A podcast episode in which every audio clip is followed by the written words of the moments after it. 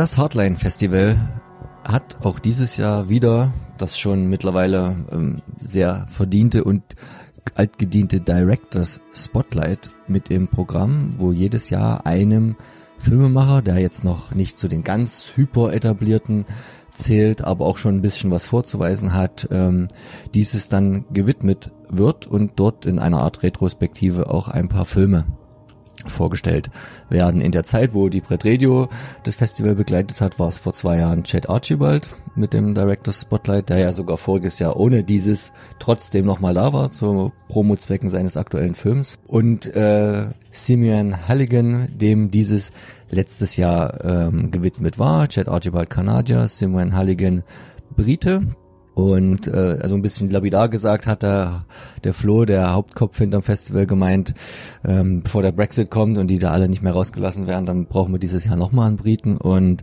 hat man sich also für den Waliser Julian Richards entschieden.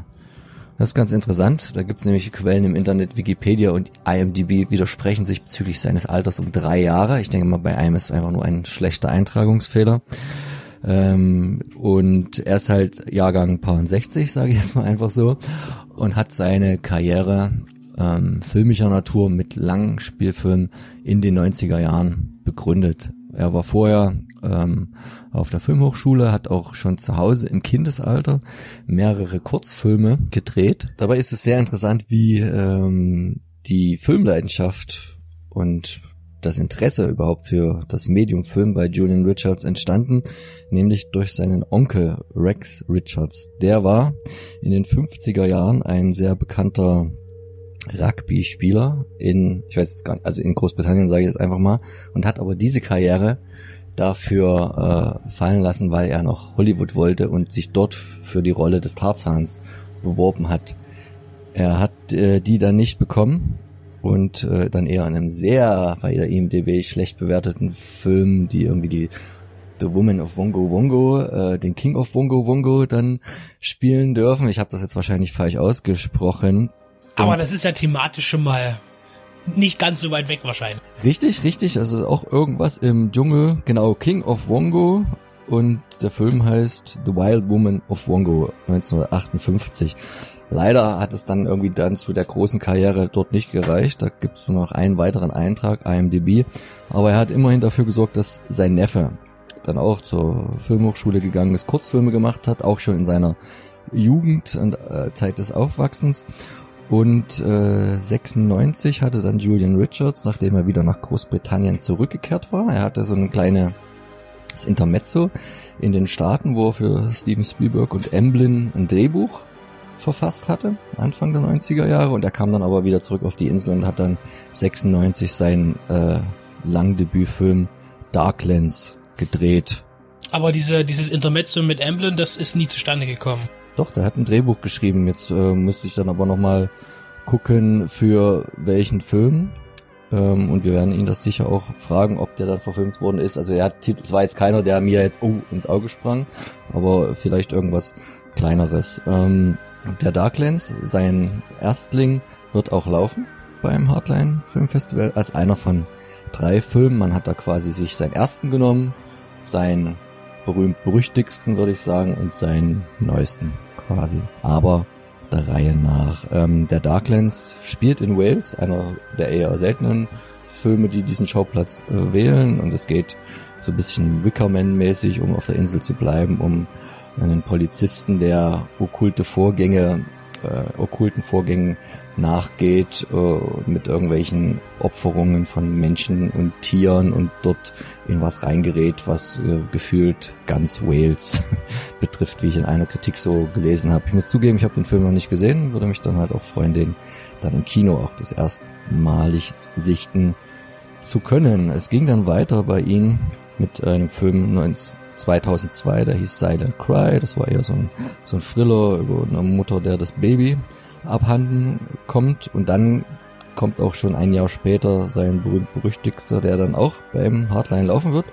Ich nehme mal an in seiner ungeschnittenen Fassung, weil der hat eine ganz interessante äh, Zensurhistorie auch äh, in Deutschland hinter sich. Das ist Last Horror Movie. Das ist ein sehr Naja, das ist ein Film, wo ähnlich wie bei Mann beißt Hund, das ist so die Hauptreferenz und so ein bisschen Henry Portrait of a Serial Killer, ein eigentlich sehr nach außen ein netter wirkender Mensch, der ansonsten in seinem Leben als Beruf Hochzeiten filmt, ähm, in seinem Zweitleben aber auch Leute umbringt, das filmt, das kommentiert, die Leute filmt und dann hinten raus noch diese Filme in die Videothek stellt und äh, damit andere Leute das wiederum gucken können. Und also der Film spielt auf einer sehr vielen Metaebenen, es ist sehr ultra realistisch angelegt, man soll halt denken, man guckt hier eigentlich wirklich einen Snuff-Film, muss wohl auch mit äh, ziemlich krasser Gewalt äh, in keinster Weise geizen, so dass der damals, glaube ich, ähm, für die Spio freigegebene Fassung schon hart geschnitten worden ist in Deutschland.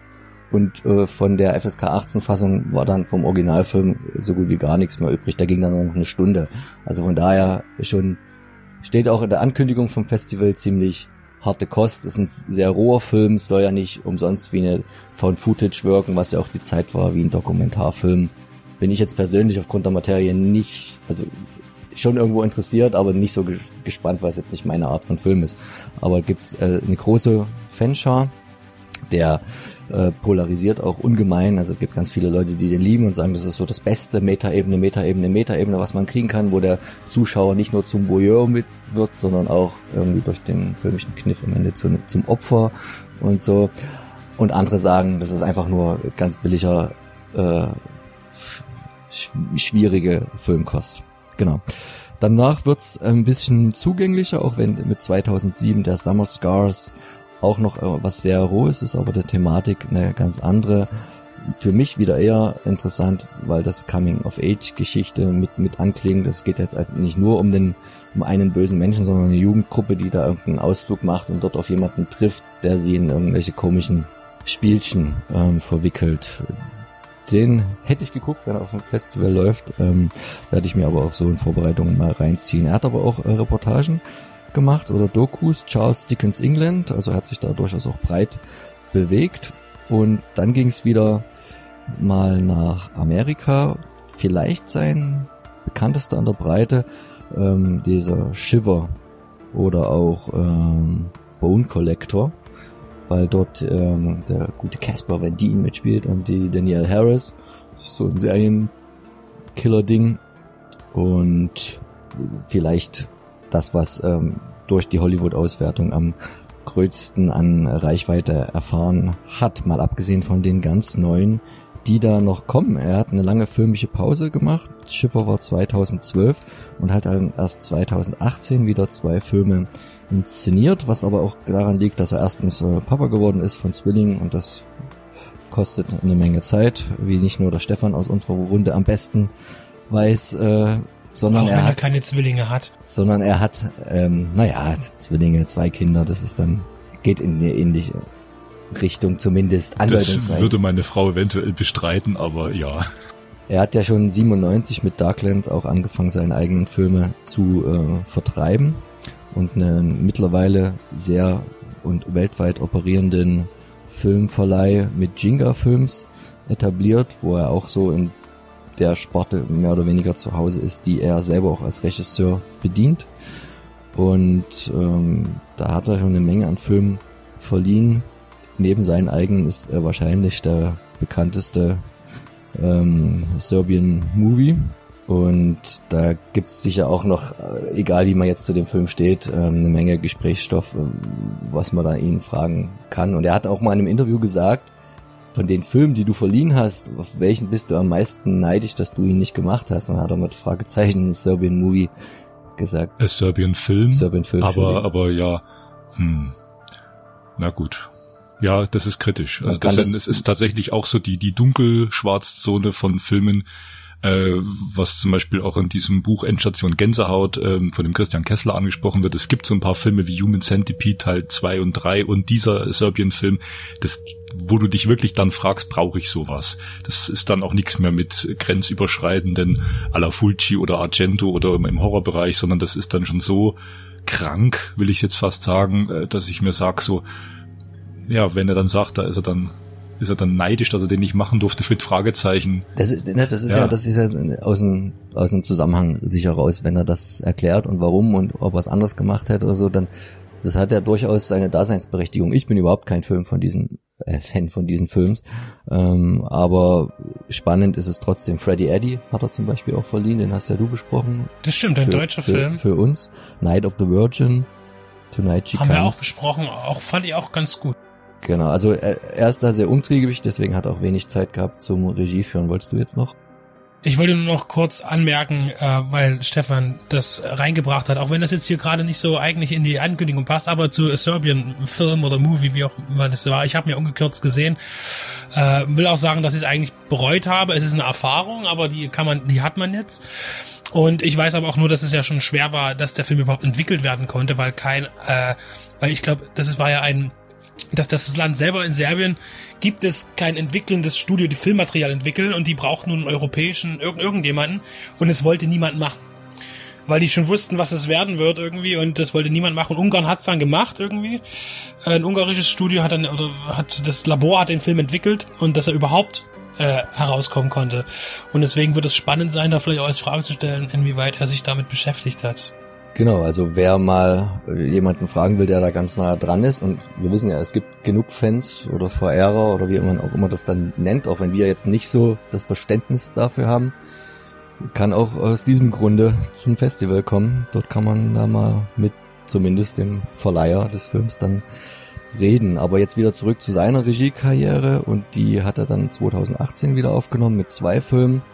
Einmal Daddy's Girl, das ist eher naja, so eine etwas, er hat selber beschrieben als etwas hintergründigere ähm, Torture-Porn-Geschichte, die ihm leider die Produzenten ein bisschen so ähm, umgebaut haben, wie er es eigentlich gar nicht mehr haben wollte im Ursprung und er dann wieder was draus machen musste, auch mit mehr, mehr Ebene, mit Hintergrund, ist sicher auch äh, sehr erfragenswert. Ich bin aber glücklich, dass sie fürs Festival dann seinen anderen Film von 2018 rausgesucht haben, nämlich den Reborn und das ist halt eher wieder was ganz Klassisches, erinnert sehr an die 80s, da äh, kann man sagen, eine Hommage an ganz viel, ganz viel Stephen King ist da drin, Firestarter, Carrie, Christine, also alles so, wo es um so kinetische Kräfte geht, aber auch so ein bisschen Omen und Scanners und äh, also der, der klingt sehr interessant. Es geht halt darum, dass ein, dass ein, ein Baby geboren wird in irgendeinem Krankenhaus und das ist quasi eine Totgeburt und bei einem Gewitter durch Blitz äh, wird quasi wieder belebt, wird dann von irgendeinem gruseligen Nachtwächter gefunden bis zum 16. Lebensjahr, mehr oder weniger gefängnisartig, wächst sie dann auf, bis sie merkt, oh, ich habe ja hier ein paar ganz gute äh, Superkräfte kinetischer Natur und sie entflieht da und ist, macht sich auf die Suche nach ihrer richtigen äh, Frau Mama. Und ähm, das ist dann eher so äh, filmischer Stoff, der mich interessiert und auf den ich auch echt gespannt bin. Und das ist ja dann auch der Film, der mit im Wettbewerb ähm, teilnimmt. Genau, in der Hauptrolle Barbara Crampton, auch so eine Grand Madame des, des Horrorfilms, ähm, äh, vor allen Dingen jetzt zu nennen ähm, Reanimator. Und da werden sicher viele auch schon allein wegen ihr kommen, um da ein paar Fragen zu stellen, wie das war, mit ihr zu drehen. Also so kontrovers, ähm, nicht unbedingt sein eigenes filmisches Schaffen ist, sondern auch das, was er da verleiht oder verlegt, so interessant ist er, denke ich, als ähm, Person. Und äh, wir werden uns sicher die Chance nicht entgegen lassen, da einiges zu fragen. Und freuen uns, äh, Julian Richards aus äh, Wales ähm, interviewen zu dürfen, mit begleiten zu dürfen auf dem Festival. Und äh, hoffen, dass das äh, Director Spotlight wieder genauso ergiebig wird in diesem Sinne, wie es das letzte Jahr gewesen ist mit Simeon Halligan. Vom 25.09. bis 29.09. 29.